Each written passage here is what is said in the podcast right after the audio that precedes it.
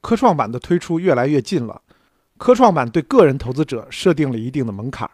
根据相关的规定，个人投资者参与科创板打新，其申请权限开通前二十个交易日，证券账户及资金账户内的资产日均不低于人民币五十万元，具备两年以上的证券交易经验，同时还需满足交易所规定的其他条件。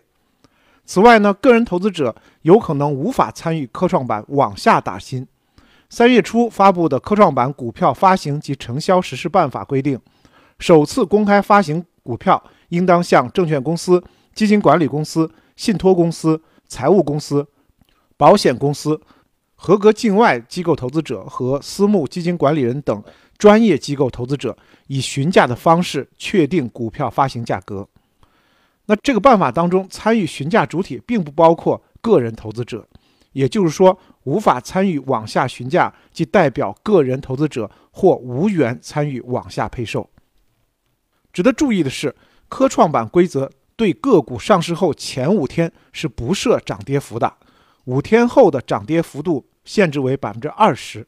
股价一步到位，可弱化涨停不卖，导致卖单减少，进而助推股价的导向。而且，百分之二十的涨跌幅限制，使得股价波动空间较大。个人对个股的把握难度增加不少，这也体现出了专业投资机构的优势。目前，券商也正在尽量引导个人投资者通过购买基金来分享科创板往下配售的收益。无论对于机构投资者还是个人投资者，科创板的参与难度都比现有的 A 股更高。普通投资者需要理性参与。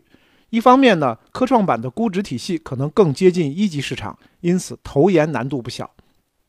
另一方面，涨跌幅的限制和现有的 A 股交易也有很大的不同。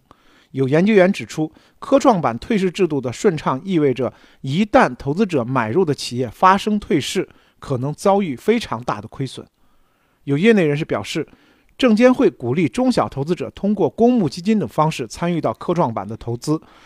事实上，即使是满足了五十万加两年交易经验的投资者。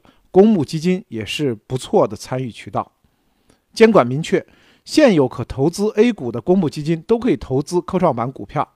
此外呢，证监会网站也显示，目前已经有二十余家的公募基金申报了数十只科创板方向基金。当然，不同的基金产品参与科创板的投资策略和仓位限制有所不同。